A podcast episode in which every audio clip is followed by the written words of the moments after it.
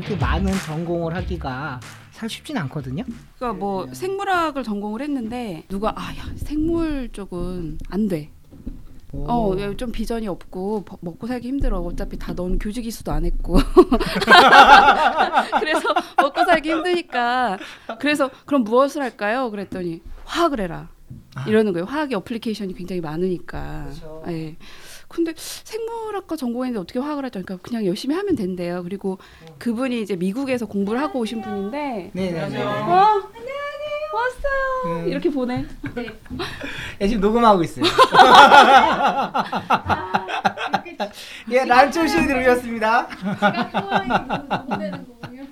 소, 예, 마이크 이거 하나 잡으세요. 소개만 한 시간 할 것 같아. 지금 아직 학부밖에 못 갔어 지금. 예, 예, 어쨌든 학부로 가서 이제 계속 하겠습니다. 예, 그래서 뭐 이렇게 경계인 그 미국에서는 이미 이 융합과학이 뜨고 있다. 근데 우리나라 아, 아, 직안 들어왔으니까 네. 트렌드가 그쪽이니까 전공 바꿔라.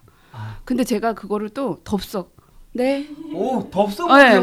그래서 네, 뭐 그러죠 뭐 해서 학교도 옮기고 과도 옮기고 해가지고 화학으로 갔는데 네. 사실은 너무 독한 교수님을 만나가지고 아. 공부를 도, 도저히 못하겠다. 그래서 이제 석사만 마치고 재빨리 이제 취직을 했는데 그때 이제 제가 메디컬에 처음 의료 쪽에 그래서 그때 혈당 측정 개발하는 회사를 들어갔는데 네. 지금도 개념이 있어요. 피를 안 뽑고 아. 체액으로 진단하는 뭐 이런 나름의 신기술. 그러니까 예, 그쪽으로도 지금 스타트업 기술이 되게 많이 근데 그때 있어요. 이미 한 15년 전이니까 아, 15년 전이요? 네, 그렇죠. 그러니까 이제 어 나이가 나오네.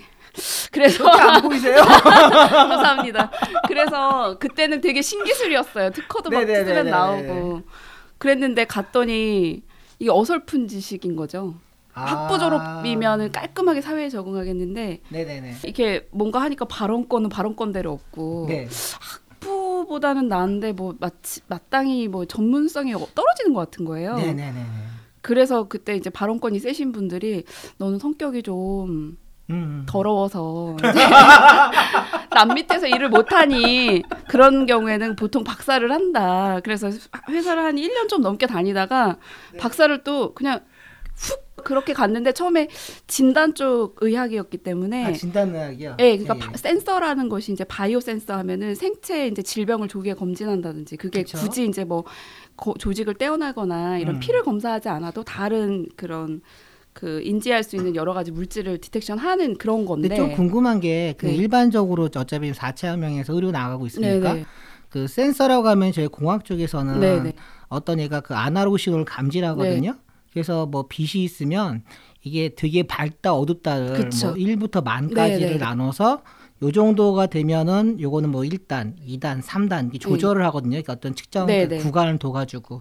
그런데 바이오 센서라고 하면은 그거는 어떤 식으로 그 개념을 그대로 가져옵니다. 그러니까 마지막 신호는 그거예요. 빛 혹은 전기 로 아, 마지막 아웃풋 시그널을 잡고요. 대신 생체 반응이 정도가 어느 정도냐. 아 그럼 바이오 센서가 그 생체에 부착하는 센서로 이해하면 되나요? 그러니까 좀 통으로 생각하셔야 되는데 네. 그 생체 물질로부터 유래한 걸로 측정을 하는 경우나 아니면 생체에 삽입된 거나 아니면 네네. 생체에서 주는 정보를 검출하는 거나 네. 그좀 브로드예요. 바이오라고 하면은 어떤 사람들은 제약 바이오에서 증권가에서는 그렇게 묻고 그렇죠. 그냥 바이오 평소에 얘기하면 그 무슨 생체 계측하시는 분들도 다 바이오 얘기를 하거든요. 그렇죠. 그렇죠. 어 그런데 그래서 이거 이것도 나름 어디서 보느냐에 따라서 네. 다 달라지는 것 같아요. 어쨌든 센서라는 게 최종 말단에 빛이나 뭐 전기나 어떤 신호를 어쨌든 다시 변환해서 수치화하든지 뭐 그림으로 나타내든지 하는 게 마지막 아웃풋인데 그렇죠. 반대쪽으로 가시면 빛이나 전기를 신호를 얻을 때까지는 그 앞에 어떤 생체 신호가 그 빛을 유발하거나 생체 신호가 전기의 변화를 유발하면 돼요. 아. 그래서 저는 사실 아까 이제 뭐 박사 후에 연구원으로 있을 때 나노바이오 시스템 이런 말씀 드렸잖아요. 그렇죠. 그게 뭐냐면 내가 원하는 그런 반응의 정도를 수치화하고 전기화하고 혹은 빛으로 나타낼 건데 그 전에 디자인을 어떻게 할 거냐. 아. 예를 들면 내 피에 암 인자가 있는데 이 암 인자가 많다, 적다를 빛의 세기로 표시를 한다든지 오. 아니면 전기의 세기로 표시를 해야 되는데 그럼 그 앞단에 설계를 어떻게 해야 되겠느냐. 아. 그런 걸 연구하는 사람. 예, 그래서 일단은 이제 바이오 쪽은 진단의학 쪽 그렇게 갔고요. 예, 그다음에 그 서- 아, 아직 석사 마치고 회사까지밖에 못 어차피 갔군요. 시작해야 그래서. 그래서 예. 어쨌든 그때 이제 진단 의학 쪽을 했었기 때문에 전공이 계속 이어질 거다. 그래서 네. 거기 계신 분이 저를 이제 너는 그래 너는 나랑 비슷한 부류다. 음. 그러니까 공부를 해서 네 발언권을 높이고 그런 다음에 사회에 진입하는 게 좋겠다. 그래서 따라갔는데 저는 그래서 진단 이런 쪽을 하는 줄 알았어요. 네. 그래서 가서 교수님 뵙고 아, 하겠습니다라고 이- 인사까지 다 하고서 이제 언제부터 출근 시작하겠다고 딱 했는데 우리 랩은 반도체라는 랩이라는 거예요. 그래서 아, 바, 저는 바이오 센서 하는 줄 알고 왔는데 그러니까 아 반도체 기술을 기반으로 한 바이오 센서를 하겠다는 거예요. 그래서 잠깐만요. 네. 지금 이 말씀을 듣는 이유가 뭐냐면은 박사님이 어떤 캐리어 패스를 밟았는지 아시면은 여러분도 이해가 편할 거다 싶었고 잠깐 얘기를 꺼냈는데 계속 나오고 있어요. 예, 그래서 어쨌든 파, 파면은 엄청 긴데 지금 그 얘기를 다 하시면 다 할 수는 없고 다 이제. 좀 조금씩 조금, 점핑 조금씩. 점핑 예, 할게요. 점핑 그래서 점핑 예, 예, 예. 반도체 기술은 마이크로 시스템 기술이거든요. 사이즈가 이제 1m에 10의 마이너스 6승, 그러니까 100만 분의 1 정도의 수준에 있는 기술을 가지고 하는데 이걸로는 더 이상 연구 가치가 없다. 그래서 나노로 가자. 나노 쪽이 연구에 결합이 되지 않으면 더 이상 새로운 기술이 아니다 해가지고 나노 물질을 찾기 시작했어요. 아까 아. 센서의 감도를, 그러니까 센서가 아주 미량의 변화만 있다 하더라도 신호를 증폭시킬 수 있는 물질로서 나노 시스템을 적용을 한 거죠. 오. 나노 물질을 적용하기도 하고 사이즈를 나노로 줄여서 혹은 검지할 수 있는 대상 물질의 농도를 나노 수준 이하로 그러면 이게 그 커다란 그런 덩어리에 있을 때랑 얘가 크기가 줄어들면 점점 크기만 줄고 성격이 비슷하다가 어느 수준이 되면 갑자기 탁 성격이 달라지는 구간이 생기거든요. 네. 그 적용점에 구분이 되는 게 나노 사이언스예요. 아. 그러니까 뭐 점점 뭐 물을 쪼개고 쪼개고 쪼개다 하다 보면 아무리 물이 작아도 물은 물이거든요. 근데 나노 사이즈로 가고 그 이하로 가면 물이 이제 더 이상 물의 형태가 아니고 더, 전혀 다른 물의 성질이 나오는 거죠. 어, 막 빨려 들어가는데요. 어, 되게 되게 재밌네요. 듣다 보니까. 예, 그래서, 그래서. 나노를 하게 되면서 뭐 탄소 나노튜브 뭐 베이스의 센서니 그러면서 이제 디- 이제 그때까지는 피를 기반으로 하면 좀 이렇게 옛날 기술이거든요. 아, 그 밑으로 내려가니까 항원항체 이제 분자 단위로 내려가고 그러다 네. 보니까 DNA로 내려갔어요. 그럼 진짜 이제 바이오가 와. 나오잖아요.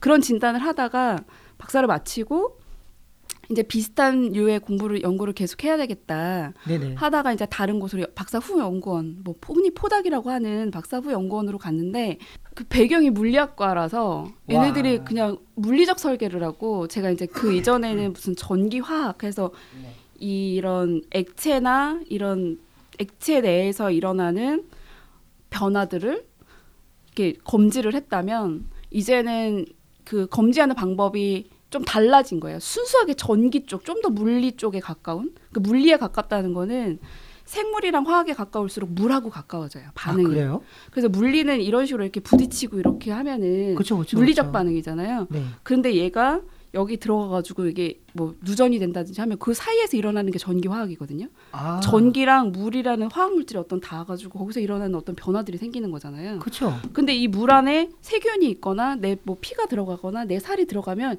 이때부터는 화학과 다시 바이오 생물이에요. 와. 그래서 이게 고체에서 물 쪽으로 많이 가고 물 물이 많이 섞여 있는데 거기서 많이 움직이면 생물로 가는 거예요. 그래서 물리, 오. 화학, 생물 쪽으로 접근을 그렇게 합니다. 저기 각 학교의 대학교 1학년 학부생들은 나 지금 이- 훅 들어갔어. 들어갔어 해서 어. 이걸 잘 들어주셨다가 2학년 때 전공하실 때 좀 참고 좀 하시면 좋겠어요. 어우 진짜. 근데 제가 이제 어떤 사람으로 특화됐냐면 네. 뭐 직장에 apply를 하면 전문성이 없는데요. 그래서 뭘 전공하신 거예요? 이렇게 되는 거예요. 그래서 그러면 제가 생물이든 화학이든 반도체든 뭐 하나를 깊게 막 얘기를 하면 걸려요. 그런데 이게 어떤 데서 좋기 시작했냐면 제가 이제 의대 교수님하고 같이 국가 과제를 하게 된 거예요. 어. 그런데 그때 제가 커뮤니케이터가 된 거예요. 그러다 어. 보니까 저희 교수님은 반도체 쪽 저- 권위자시고 이쪽에 이제 감염내과 막 과장님 이런 분이 있는데 두 분이 열심히 과제를 해서 그래 가- 그때 사스가 유행했어요. 그래서 우리 감염을 진단하자.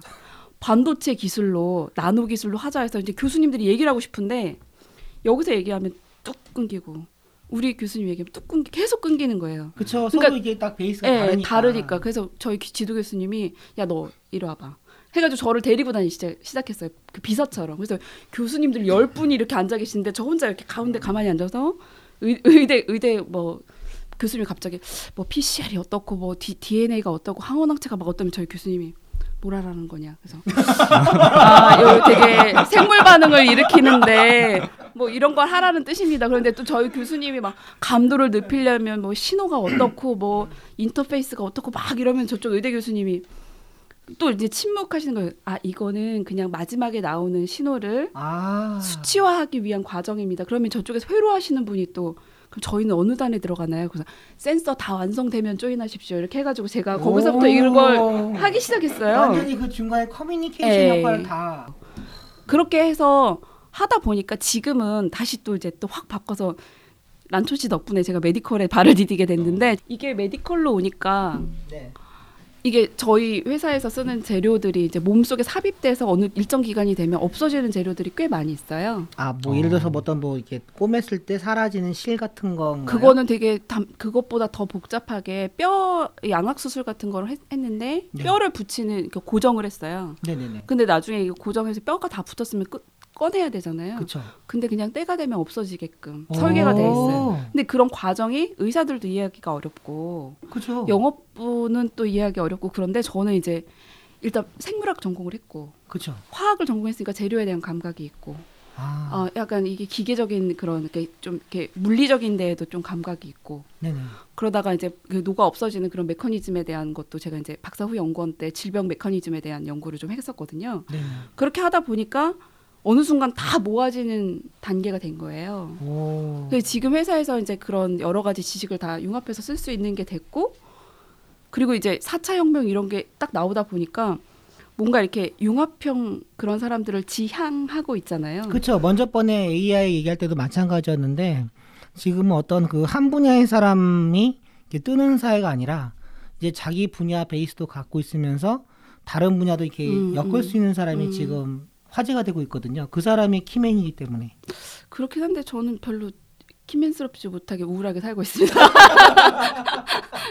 근데 이제 그 의료 쪽 같은 경우는 4차 혁명에 대해서 어느 정도로 인식을 하고 있는 거고 어디까지가 준비가 되어 있는 거 음. 그런 게 좀 궁금하거든요. 제가 그 지금 두 번 방송이 나가서 그 두 번 방송 나간 거를 들어봤어요. 아 예. 근데 의료 쪽에서 제가 되게, 되게 놀라운 걸 알게 됐는데 이제 왓슨 얘기를 하셨잖아요. 네네. 그런 진단 시- 진단하는 그런데 저는 의사를 만나면서 왓슨 얘기를 한 번도 들어본 적이 없어요. 아 어. 관심이 없습니다. 전혀. 별로 없어요. 아, 예. 이, 이게 현실과 겉으로 보여지는 기사와 차이예요. 아 예. 사실 암 이게 이제 온콜로지라고 해서 암을 전문으로 하는 쪽에 특화돼 있긴 해요. 왓슨이라는 그런 그 진단 시스템이 그렇죠. 정말 공부 하나도 안 하고 싶었는데 방송 들으니까 안 할 수가 없더라. 그래서 아니 오늘 그 어. 박사님을 공부하게 만드는 방송이 아, 이건가요? 네. 몇, 개- 몇 개를 찾아봤어요. 그리고 박사님 특성상 던지면 던지면 안 던지면 공부하니까 공부를 하는 스타일이에요. 속았어 속았어. 그러니까 안 와도 된다고 했는데 두 번째 방송 아, 4차 산업 시작하는 거 보고서 이거 안 할 수가 없네. 그러면서 저한테 살짝 1, 2화만 살짝 듣고 오세요 이러는 거예요. 미끼가 미끼가 황금 미끼야. 아, 네. 그래가지고 제가 그때부터 막 스팀펑크 막 이 키워드 다 찾기 시작한 거예요. 근데 심지어 제가 왓슨이라는 그런 시스템이 되게 새로운 시스템이 있다. 뭐 이런 얘기를 이제 듣기는 어디서 이렇게 흘려 들었는데 여기선 벌써 비전문가이신데도 다 네네. 벌써 어느 정도인지 알고 그거에 뭐 어떻다 뭐 이제 란초 씨 같은 경우 같이 일도 해봤으니까 빅데이터 기반의 뭐 해야 된다는 뭐 이런 통찰도 갖고 있는데 정작 제가 만나는 수많은 의사 선생님들은 관심이 그닥 없으세요. 근데 저 그건 저희 쪽도 마찬가지예요. 아 그렇죠. 네. 트렌드랑 따로 그러니까 노는 디자인 디자인 쪽은 가장 트렌드에 민감한 민감한? 분야인데 실제로 업계에 있는 친구들을 만나면은 다들 당장 눈앞에 있는 거를 쳐내기 위해서 밤을 샐 뿐이지 나중에 이게 어떤 직업으로 어. 바뀔 것이다 우리가 어떻게 시대에서 사라질 것이다 그러니까 뭘 준비해야 된다는 음. 거를 잘 몰라요 잘 얘기하고 싶어 하지도 않고 그냥 잠을 더 자, 자고 싶어 하거나 그렇죠. 네, 그 시간에 이제 커피를 마시면서도 그걸 약으로 먹어요. 밤을 새야 되기 때문에. 근데 네, 이제 그거를 이제 시- 또. 그 업무를 하고 있는 친구들뿐만이 아니라 교수님들을 만나서 얘기를 하면은 저는 뭔가의 통찰을 좀 가지고 계실 줄 알았어요. 왜냐하면 그쵸. 더 필요하다는 거죠. 왜 이제 자기들이 가르치는 학생이 바깥으로 나오면 음. 보통 4년 걸리잖아요. 일 1학년한테 얘기를 해주는 게 4년이 걸리잖아요. 나와가지고 뭐 대학원이나 박사 코스까지 밟는다고 치면은 또 그것도 시간이 걸리잖아요. 그러니까 그렇죠. 선생님들이 그런 통찰을 가지고서 학생들한테 먼저 얘기를 해주고 뭔가 도전해봐라, 뭔가 공부를 해봐라 이렇게 음. 얘기를 해줘야 되는데 선생님들은 더 관심이 없어요. 아, 왜냐 기존의 시스템이 무너지는 순간 본인들의 본인들의 음. 그 밥그릇이 사라지니까 그거에 대해서 오히려 오히려 더 옛날 거로 더 공부해라.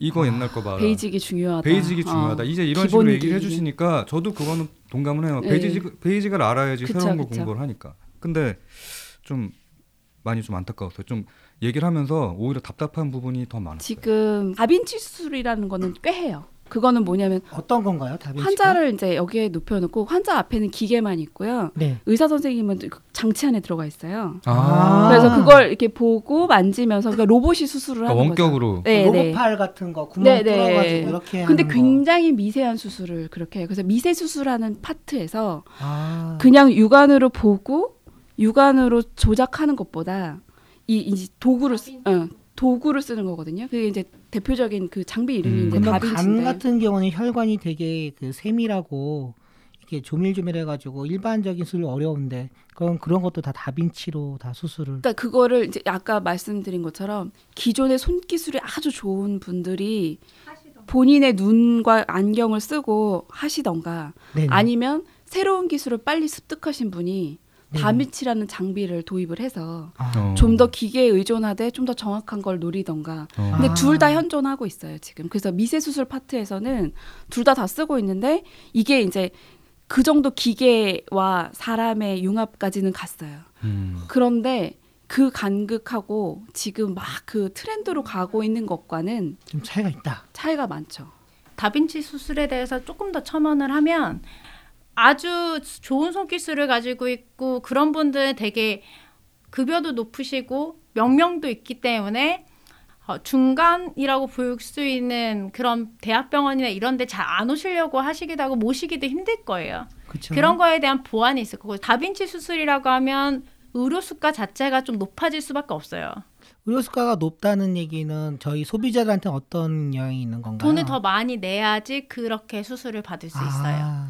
아, 그 병원의 수익성 병원에서 의 수익성이 더 높은 수술일 수밖에 없어요. 음. 그, 그러니까 가령 예를 들어서 다빈치 수술을 할 수 있는 그냥 어, 미들급의 의사와 의사를 한 두세 명 정도 해서 그 사람들을 통해서 나오는 수익 창출이 이 한 분의 명망 있는 사람을 데려다가 수술을 하는 것보다 더 의료 수가가 높게 측정이 돼요. 아, 병원이 돈을 병원이 번다는 돈을 얘기죠. 벌어요. 네. 그러네요. 그래서 그러다 보니까 뭐 사기 사기업 보험에서 할 때 그런 로봇 수- 다빈치나 이런 로봇 수술을 통해서 진행하는 거에 대해서 커버리지가 되는가 안 되는가도 사실 체크하면서 진행하는 이유 중에 하나가 그런 거거든요. 근데 여기서 좀 뭐 또 짚어야 되는 거는 네네. 다빈치가 비싸요.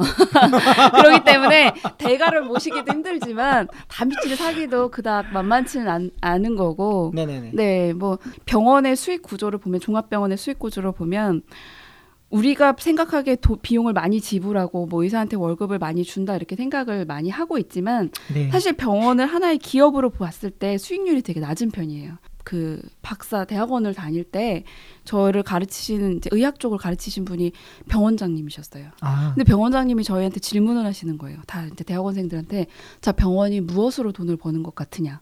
근데 저희한테 너무 다 공대생들인데 뭐 너무 생뚱맞은 질문인 거예요. 그래서 아 환자 뭐 입원비 입원비 비싸잖아요. 그래서 음. 입원비 아니면 뭐 약 막뭐 뭐 리베이트 막막이안 좋은 얘기까지. 안 좋은 얘기까지 다 나왔었어요. 그랬더니 그 선생님이 너무 우울하게도 장례식과 주차장이다. 아, 진짜요? 이렇게 얘기를 하시는 거예요. 네, 근데 그게 맞아요. 그리고 병원 주차 요금 엄청 비싸잖아요. 주차하고 장례식장에서 얻어지는 수익을 가지고 환자한테 얼마나 리턴을 하느냐. 음. 와, 병원에서 그 서비스가 가끔은 제가 그 병원 관계자들 제가 의료 쪽에 있다 보니까 이해를 좀 하는 게 돈이 안 되는 사람들한테 서비스를 하려니 힘들 수 있겠죠. 그러니까 아. 이게 좀 악순환이 되는 거예요. 그래서 아까 란초 씨가 얘기한 어떤 그 기술이나 뭔가 도입을 할 때 병원의 수익성을 고려하지 않을 수가 없다는 거죠. 이게 아니, 의사들이 돈또 골라서가 아니에요. 아, 저 예. 신기했던 게 저기 광혁 씨, 네. 이 지- 진짜 그 장례식장하고 주차비가 병원의 수익이라는 거 생각해 보셨어요? 전혀 생각하지 못했죠. 왜- 근데 그거는 한번 고민한 적 있었어요. 어떤 거? 병원마다 장례식장이 붙어 있잖아요. 네. 근데 원래 장례식장이 예전에는 병원에 안 붙어 있고 장례식장이 따로, 따로 있었잖아요. 아 그렇죠. 네, 근데 어느 순간부터 병원 안으로 장례식장이 다 들어갔거든요. 아 그거 보면서 아 저게 좀 사업이 되나? 그 생각이 들었어요. 왜냐하면 장례식에 오는 사람들, 그다음에 주차장도 한번 의심을 했던 게 장례식에 오는 사람들은 거기에 30분 있거나 1시간 있다 가는 게 아니라는 거죠. 아. 거기 오면은 보통 오래 있는 사람들은 막 6시간, 어떤 사람들은 하루 종일권을 끊거든요. 음. 근데 제가 거기서 한번 갔다가 6시간 정도 있었는데 강남, 강남에 있는 최고 요금 예, 나오셨고 강남에 있는 최고 그 주차 요금 제일 비싼 데만큼 돈을 내고서 나온 적이 있거든요. 아. 그거 보면서 야 여기 이럴 거면 그냥 병원을 운영하지 말고 주차장을 좀 더 짓지. 그렇게 하고 싶어 하세요. 네, 네, 그 그 진짜 했거든요. 우울한 게그 우리가 보통 이제 의사들을 비판적인 시선으로 많이 보잖아요. 왜냐하면 그들은 우리보다 페이가 높으니까. 그런데 생활하시는 거 이제 특히 서전들 그 모든 수술하시는 의사 선생님들을 한번 보면 정형외과도 그렇고 수술에 관련된 선생님들 하- 생활하는 걸 한번 보잖아요. 제가 오늘도 오전에 이제 의사 선생님들을 만나러 갔는데 한 분은 뵙고, 아 그러니까 몇 분은 뵙고 피부과 선생님들은 뵀는데 성형외과 선생님을 뵈러 갔는데 안 계셔서 그냥 왔어요. 보니까 아픈 거예요. 앓고 있는 거예요, 안쪽에서. 근데 이게 앓고 있는 게 아니라 자는 거라고 표현할 수 있죠. 그러니까 뭐냐면 삶이 없어요. 그리고 아까 말한 대로 아, 삶이 없다는 게 어, 구체적으로. 저 시간이 없어요. 자기의 시간이. 아니 영화 같은 거 보면 막 의사가 연애도 하고 뭐 막. 의사 연애 잘 못한 것 같아요. 얼마 전에 또 어떤 일화가 있었냐면, 그러니까 제가 뭐 의사 편을 들자는 것보다는 그들이 그만큼 돈을 받아도 제가 가까이서 밀착해서 보면 그 돈이 안 아까운 게 그 사람 받아라 그래 그 너는 그만큼은 해야 된다 이런 마음이 드는 게 어떤 선생님이 이제 몇 년 만에 이제 휴가를 간 거예요. 일본인지 어디 휴가를 갔대요. 네네네. 근데 이제 며칠 안 되는 휴가를 갔는데 거기서 다친 거예요. 아이고.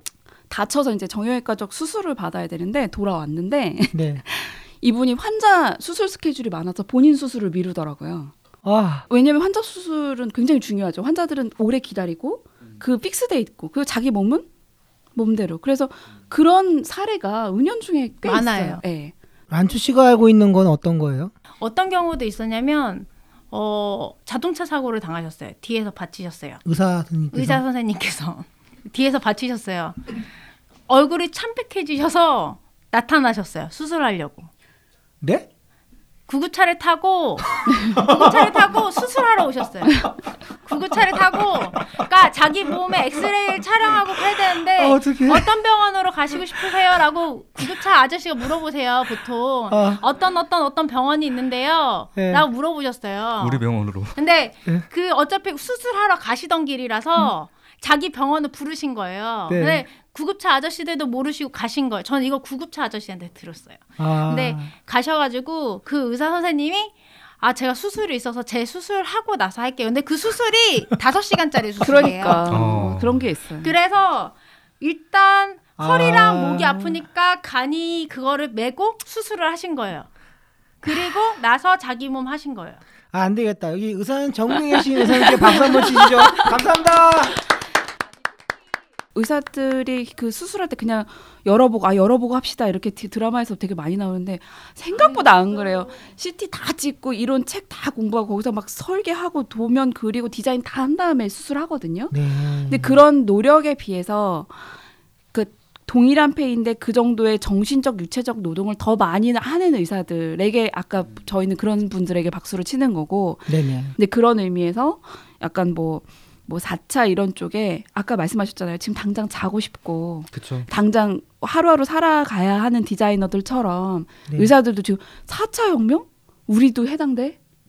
라든가 아, 어 4차라는 말을 꺼내는 의사들 입에서 꺼내면은 쟤는 현업을 열심히 안 하거나 여유가 있는 사람으로 보일 수도 있어요. 혹은 의료 쪽 정책에 관여를 하든지. 아, 지금 아까까지는 그게 왜 그런가 했는데 지금 박사님하고 란초 씨를 들으니까 이게 확 와닿아요. 저희도 막 야근하고 계속 코딩하고 막 아웃풋 내야 되는데 뭔 이게 뭔 엑스 소리야 막. 그러니까 그게 이게 귓동으로 들어올 상황이 전혀 음. 아니네요. 그분들 같은 경우에는. 그럼에도 불구하고 젊은 의사들이 반짝반짝 하시는 분들이 네, 있어요. 어, 그래서 뭐 어떤- 3D 지금 우리 프린터. 4차 산업에 3D가 많이 나오잖아요. 네, 3D 그 3D 좀- 프린터. 네, 3D 프린터가 네. 많이 나오죠. 근데 3D 프린터로 그 내부에 몸속에 들어가는 보형물을 만들겠다는 건데 음. 기존에 우리가 그 우스갯소리로 얘기하면 아이고 제 코에다 분필 넣네 하는 코 수술 있잖아요. 그 왜 코 수술이 한결같이 천편일률적으로 다 그렇게 그쵸. 생겼냐면 속에 들어가는 보형물이 다 그렇게 똑같으니까. 생겼으니까 그나마 다행인 건 옛날에는 여기 콧대만 하다가 최근에는 코요 앞에까지 이렇게 넣는 그러니까 아. 또 이번에는 분필만 넣는 게 아니라 분필 앞에 콧대까지 넣어지는 그런 보형물도 나온 거죠. 근데 그게 아무리 다양하게 나왔자 진짜 제가 이렇게 판을 봐니까 한 몇십 개 있긴 있어요. 근데 사람마다 다르니까 그 중에 하나를 잘 골라서 수술을 잘 하면 되죠. 그런데 음. 3D 프린팅 기술을 이용하면 아까 의사 선생님들이 수술하기 전에 다 한 번씩 사진 찍어보고 CT 입체로 다 찍어보고 뼈, 살, 뭐 계산해보고 디자인해보고 한다잖아요.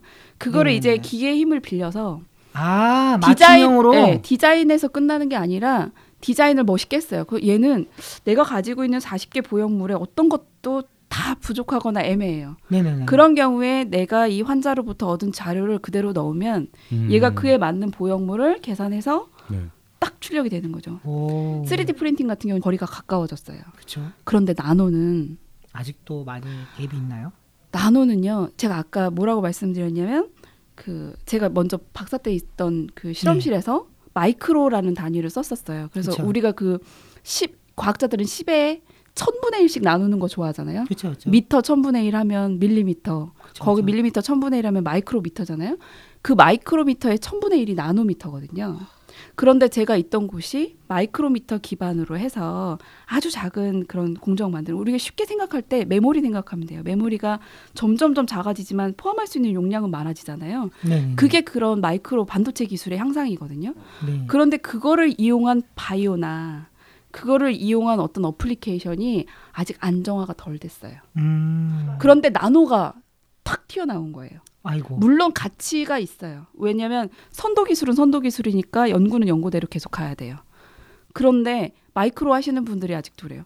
그래서 마이크로 쪽으로 해서 나온 기술이 메모리 말고 다른 application이 얼마나 그때 그 붐이 일었던 그거에 가치에 상응하는 결과물들이 얼마나 있느냐. 여기서 application은 웹과 앱 개발의 application이 뭐 소프트웨어의 application은 아닙니다.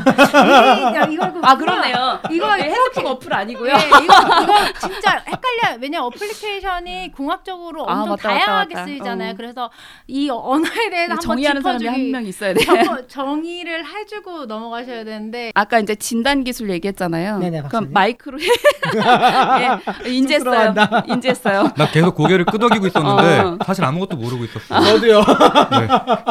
다시 한번 application이 네. 뭐지? 막 이러면서. 예, 그 어플리케이션 아니고 응용 분야라고 할게요. 그러면 네네네. 아까 제가 했던 얘기로 다시 넘어가면 네네. 음, 피로부터 우리가 많은 정보를 얻을 수 있어요. 그런데 이 피가 피에 많은 정보가 있는데 이 정보를 다 읽을 수 있는 여기다가 기록 장치를 넣는 거예요. 일종의 스캐닝 그렇죠. 예, 스캔 결국 마지막 단은 스캔이거든요. 음. 그럼 여기에다가 이, 이렇게 핸드폰만한 요만한 데다가 질병을 10개를 검색할 수, 탐색할 수 있는 장치를 만들어요. 그러면 네네. 여기를 다 피로 적시려면 어휴. 피를 막 따야 돼. 아니, 아, 죄송합니다. 살려주세요. 어, 정말 따는 수준의 피가 필요하잖아요. 네. 근데 이 크기가 지금은 1m보단 작잖아요. 어쨌든. 이 핸드폰 천- 크기. 예, 네. 네. 천분의 1로 가면 1mm는 이제 다들 아시니까 네. 1mm 단위로 가요. 근데 그 1mm에 똑같이 10개의 정보를 할 수 있으면 그 안에는 피가 한 방울만 있어도 돼요. 아. 그런데 얘가 1mm보다 더 1000분의 1, 머리카락의 반, 한 10분의 1 정도로 간다고 생각하시면 돼요. 그게 땀을- 마이크로 기술이에요. 땀 같은 걸로도 나중에는 충분히 땀, 네. 땀도 아. 그렇고 타액, 네. 뭐 눈물, 뭐 이런 우리가 별로 그 채취하는데 불편함을 겪지 않는 그 모든 것들을 다 활용할 수 있- 이게 음. 이런 걸 설계하는 게 제가 옛날에 했던 전공이고 그거를 이제 감지를 해야 되는데 자 우리가 미리에서 이제 마이크로로 왔잖아요 머리카락의 10분의 1 네. 그러면 그 안에 10개의 정보를 담을 수 있다면 피로 볼 때 정말 아프지도 않은 정도로 찔러도 될 거고 근데 그 기술이 아직 안정이 덜 된 거죠. 머리카락의 10분의 아. 1이 되는 애가 감지하기에는 아직 우리 몸의 변화가 좀 더 다이나믹하고 변수가 좀 더 많아요. 거기서 컨트롤 되기에는. 그런데 4차에서 나노가 나오고 있잖아요. 네. 그럼 머리카락 10분의 1에 다시 1000분의 1이에요. 어.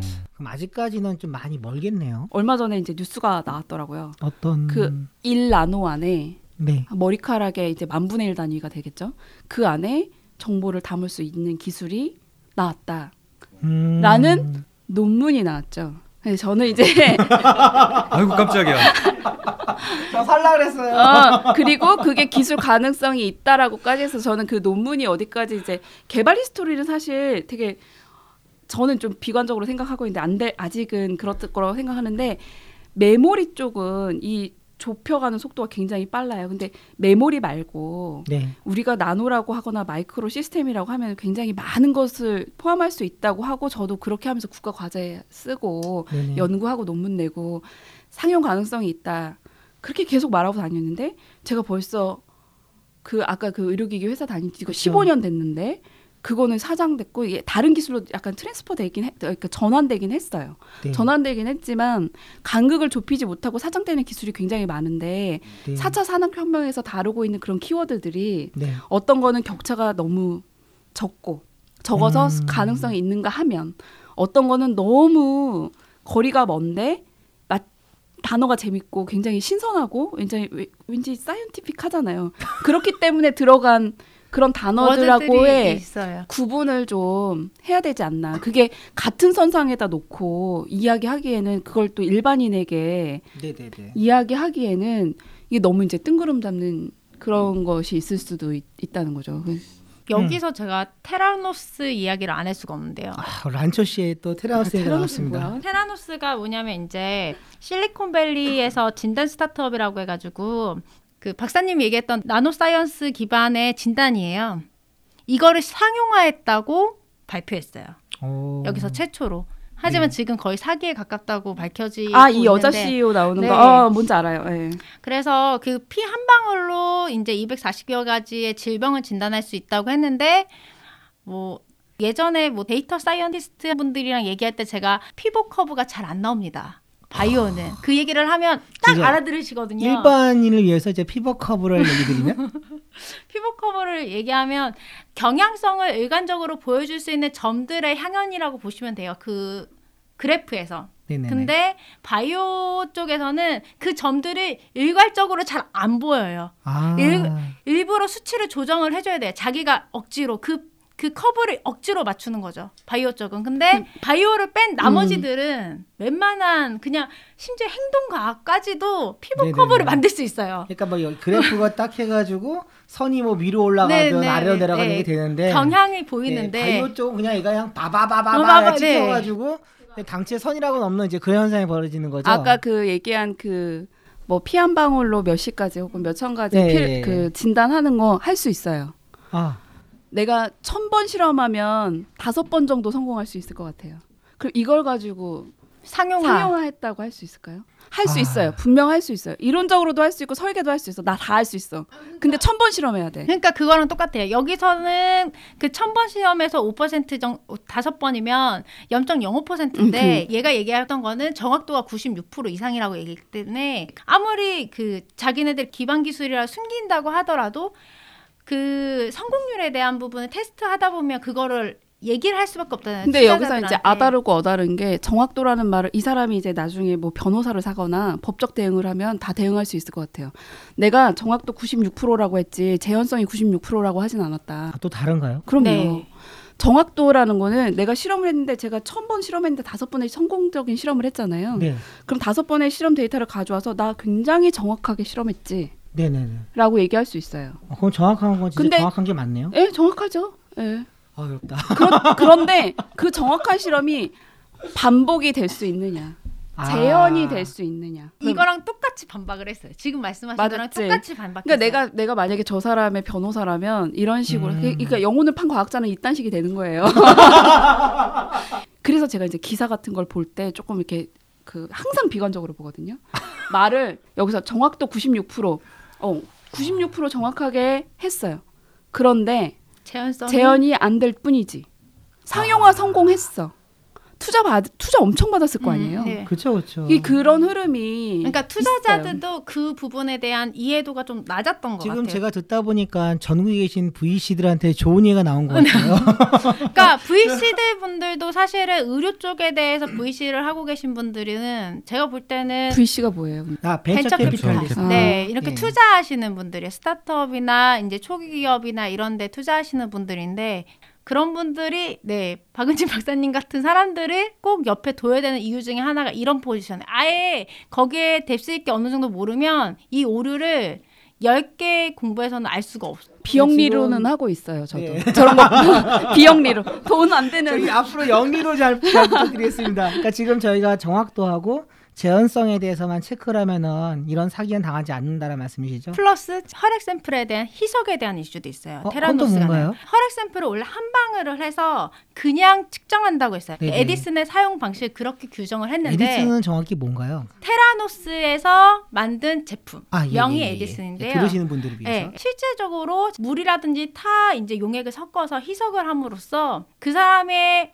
인자들을 발견하기 쉽게 끔 다시 상태를 바꿔서 네, 한 전문 거예요. 용어로 전처리라고 해요. 네. 저런 아. 걸 실험에 검출하기 가장 좋은 상태로 샘플을 만드는 거죠. 그좀 쉬운 말로는 샘플링이라고도 옛날에 하고. 보면은 양파 같은 거 껍질 깐 다음에 잘 보이게 뭐 색깔을 좀 탄다든가 네. 그런 걸로 생각하면 그거는? 이제, 이제 형태를 바꿔주고 색깔을 입혀서 눈에 이제 그 가독성을 높이는 그런 방법이잖아요. 네네 이건 이 혈액- 이거는 혈액 같은 경우는 그 덩어리 자체가 굉장히 진해요.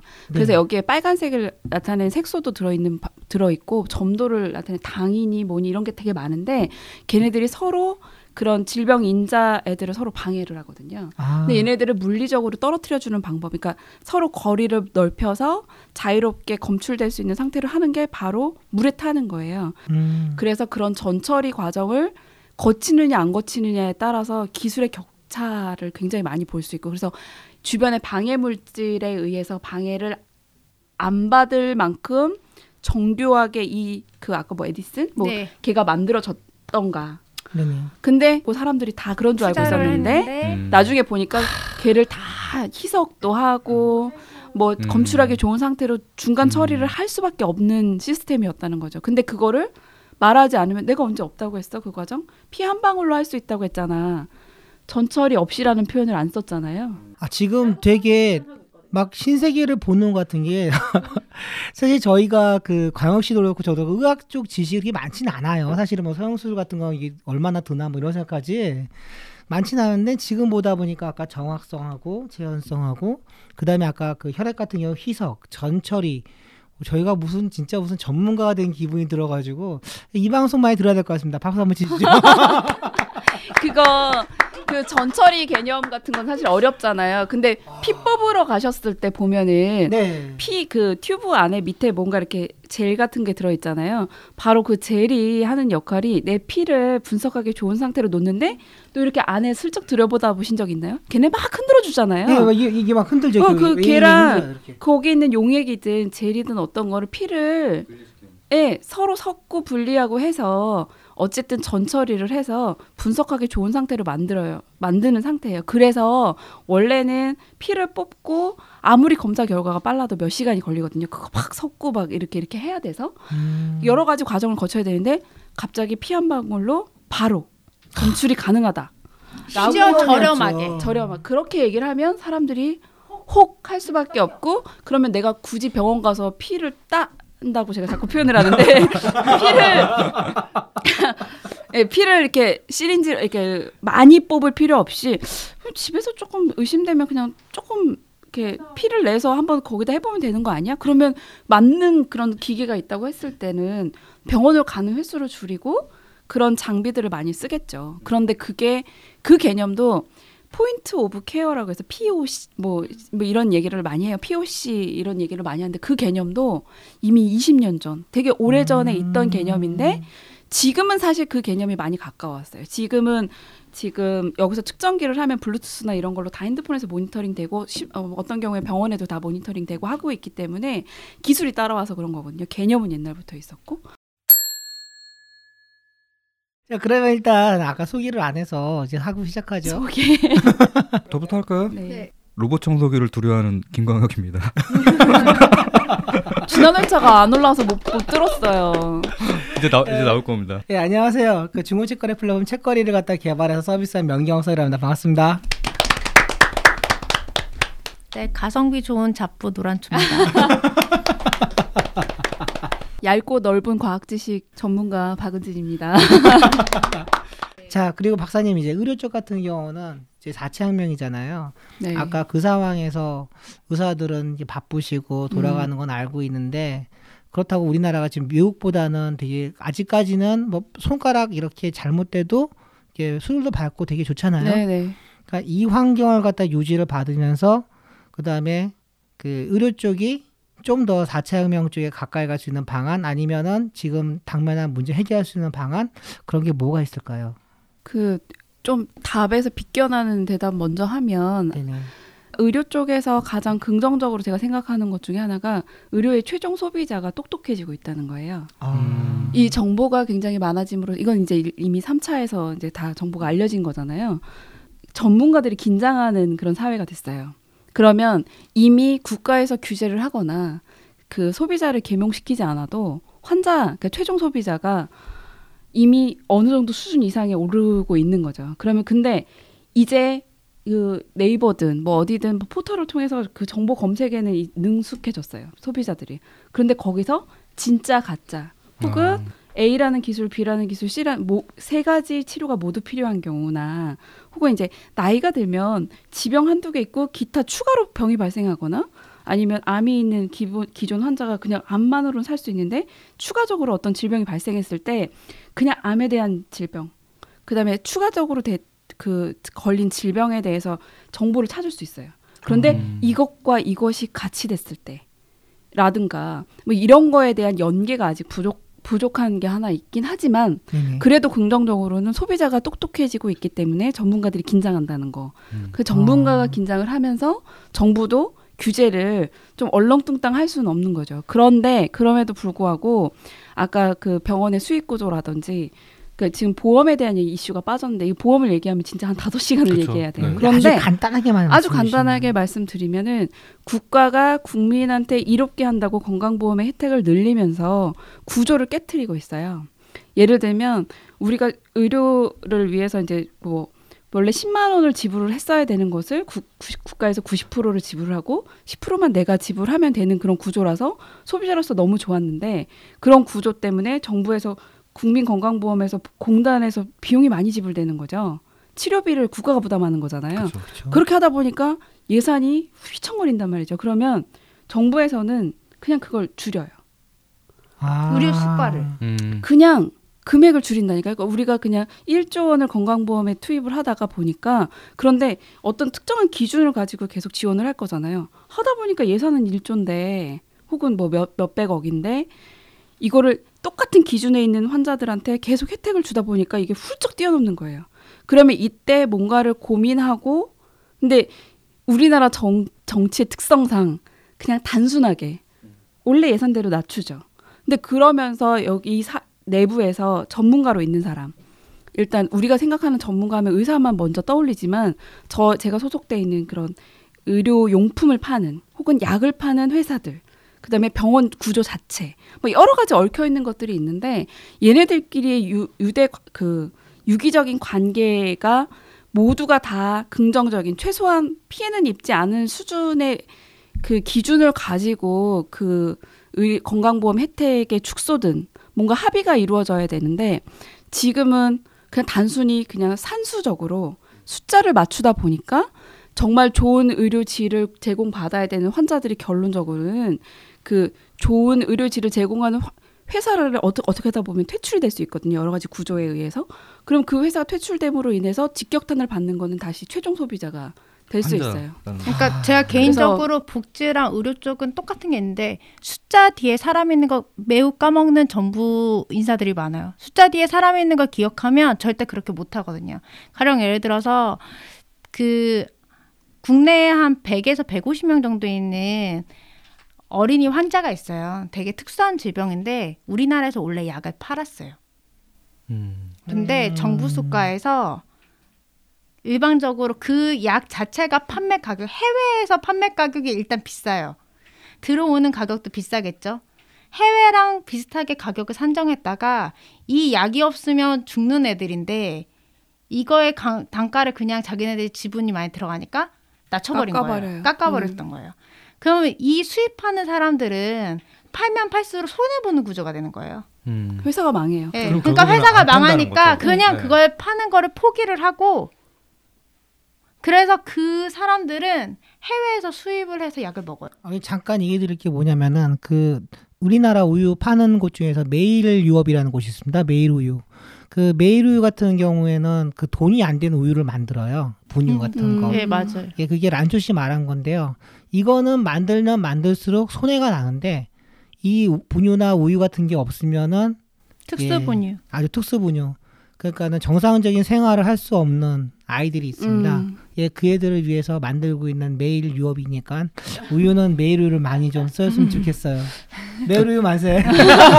근데 아까 이제 계속 얘기하던 거 이어서 하면 그런 저런 좀 복잡한 문제들이 있는데 일차적으로 정보의 접근도가 높아진 소비자한테 일단 응원을 하고 두 번째는 그 이면에 있는 것도 좀 볼 줄 아는 소비자가 좀 더 똑똑해졌으면 음. 좋겠어요. 이미 이제 정보는 많고 그 대신 이 정보나 지식을 가진 사람들이 좀 그 지식을 자기 이권, 그러니까 보통 저 같은 경우 이권하고 상관이 크게 없어요. 다행히 말할 수 있는데 가장 전문가적 집단들이 그 보험에 대해서 이런 그런 국민 건강 보험이든 이런 가격에 대해서 결정을 하거나 혹은 그 사회에 영향력을 끼칠 수 있는 정책에 관여하는 사람들 굉장히 그 복잡한 지식들을 다 통합해서 가지고 있단 말이죠. 근데 이 사람들을 좀 자극할 수 있게 이 그 소비자 마지막에 그 비용을 지불하는 그 소비자가 점점 관심을 갖고 똑똑해짐으로써 혹은 지식을 어느 정도 가지고 있는 사람이 그걸 좀 더 쉽게 풀어서 소비자한테 설명할 수 있는 약간의 사명 의식 같은 거 그런 게 몇 명이라도 사회에 좀 있으면 이게 이 방향이 되게 좋을 것 같은 그런 생각이 들어요. 지금까지는 아직까지 의료 수준 최상위급이고 환자들의 지식 수준도 굉장히 높아요. 그 다음에 이런 업계가 오히려 의사나 환자보다 업계가 좀 낮은 건데 이런 배경에 다른 그런 유기적인 관계 같은 게 다 많이 있어서 각각 그 고급 의료 기술, 고급 환자들이 좀 이렇게 균등하게 그리고 좀 더 이상적으로 가는 방향을 잡는 게 중요하지 않나. 이게 그러니까 되게 많이 정부 저는 정부 조직에 대해서 엄청 비판적일 수밖에 없는 게 국민건강보험공단 자체는 국민한테 일정 비반의 돈 이 부분에 제대로 쓰겠다고 돈을 축적해 놓은 거예요. 세금을 더 거둔 게 아니에요. 이 부분에 목적세를 이미 건강보험비라고 해서 걷고 있어요. 그렇기 때문에 이 공단이 꼭 플러스가 되지 않아도 돼요. 그쵸. 이미 예산을 가지고 있고 음. 그 예산이 사실 늘어나면 늘었지 줄어들지도 않고 사실 여기에 사람들이 그동안 감정세라든지 지적세들을 내는 것들을 더 추가해서 예산을 풍족하게 해서 어느 정도 할 의무가 있다고 생각해요. 이미 목적세를 걷고 있는 공단이기 때문에. 근데 탁 그거에 얘기하면 대해서 그 국민연금을 이상한 데 쓰지 마시고 네. 아, 국민연금이나 건강 국민연금은 기금? 이상하게 썼는데 예. 국민 건강보험 자체에 대해서 원래 목적성이 있는데 그렇게 사용하지 않고 지금 몇 년째 흑자로 계속 가고 있거든요. 근데 이 공단의 목적은 흑자를 만들기 위한 공단이 아니에요. 저는 그게 되게 큰 문제라고 생각해요. 네. 그러니까 돈 흑자도 적자도 아니지만 사실은 거기 흑자를 내고 있다고 자랑하는 건 사실 문제가, 문제가 있는 있는 거예요. 되게. 말이 안 되죠. 거예요. 네. 왜냐하면 그거를 흑자가 아니라 우리는 이거를 굉장히 효율적으로 잘 이렇게 썼다. 잘 썼다라고 말하는 게 사실은 그들이 할 일이에요. 네. 근데 아, 자꾸 흑자를 냈다고 자랑을 하니까 국민들 보면 어야 흑자래. 이게 정부. 기획재정부의 문제라고 생각합니다. 네. 기획재정부에서 모든 부처에 모든 부처나 그 관련 공단의 기준을 일괄적으로 두고 있는데 그걸 복지든 의료든 이런 국민 생활권에 연관된 곳까지 흑자여야만 좋다고 평가하는 그 시스템을 유지하는 한 이건 바뀌지 않을 거예요. 아, 결국은 그러니까 다시 얘기하면 이제 국민들의 의식 수준 많이 올라왔고 그다음에 기술도 많이 음. 올라왔고 지금 저희가 지금 두 번째인가 세 번 세 번째 세 지금. 녹화하고 네. 있는 거죠. 제가 든 생각은 뭐냐면 4차 혁명 자체가 산업의 혁명도 있겠지만은 궁극적으로 가야 될 거는 우리들 개인의 의식의 혁명이 음. 이루어져야 진정한 4차 혁명에 대해서 대비할 수 있지 않은가라고 생각을 합니다. 근데 시간이 지금 저희 10시예요. 이제 체력이 딸리네요. 아니요. 나, 나, 나이가 나이니만큼. 점점 빠지고 있어요. 논- 논리가 약해지고 있는 걸 느끼. 논리가 약해져 점점. 먹은 거 하나 먹고 왔거든요. 엄청 배고프네요. 자, 아, 아 이러면 되죠. 우리 현주 씨한테 똑같이 합시다. 시작. 끝. 끝인가요?